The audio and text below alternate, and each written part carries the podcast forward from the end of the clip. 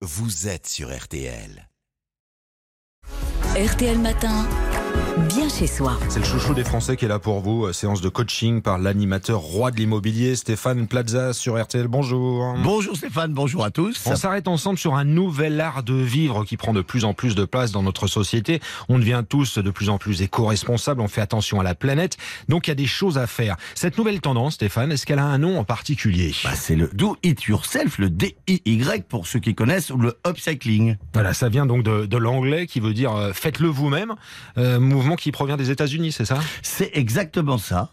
Euh, le upcycling est une pratique de plus en plus utilisée qui consiste à faire du neuf avec du vieux, c'est-à-dire à réutiliser les objets ou matières destinés à être jetés en leur donnant une seconde vie plus utile. Rajouter de la valeur à ce produit au lieu d'en perdre, le but étant de limiter le gaspillage, de réduire les déchets pour le bien de la planète. On détourne un objet en transformant son usage initial et en le customisant. Il faut préciser à nos auditeurs qu'il est important de comprendre la distinction, la différence entre upcycling et recyclage. C'est quoi? Alors, en effet, le upcycling offre une seconde vie à un objet en le revalorisant, tandis que le recyclage ne cherche pas à rendre meilleur un objet, l'objet va être broyé pour tirer une matière première qui servira pour autre chose. Le upcycling reste la solution la plus écolo. Du coup, quels sont les avantages? Eh ben, c'est un concept avec de gros avantages écologiques. Le premier étant celui de réduire considérablement nos déchets, mais également économiser l'utilisation des matières premières et ressources naturelles pour la fabrication d'un produit.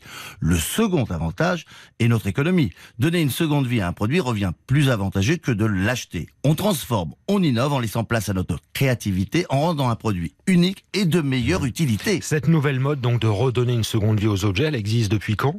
Oh, depuis un certain temps. Le terme upcycling a été utilisé la première fois dans les années 90 par l'architecte d'intérieur Pils. Opposant ce terme au recyclage traditionnel, pourquoi détruire si on peut offrir une nouvelle vie et redonner de la valeur à un objet? Le upcycling est perçu aujourd'hui comme un mouvement écolo visant à protéger la planète et limiter la surconsommation. Il touche le milieu de la mode et renouvelle les tendances d'éco. Il faut nous donner un ou deux exemples, Stéphane, pour nos auditeurs de ces objets détournés.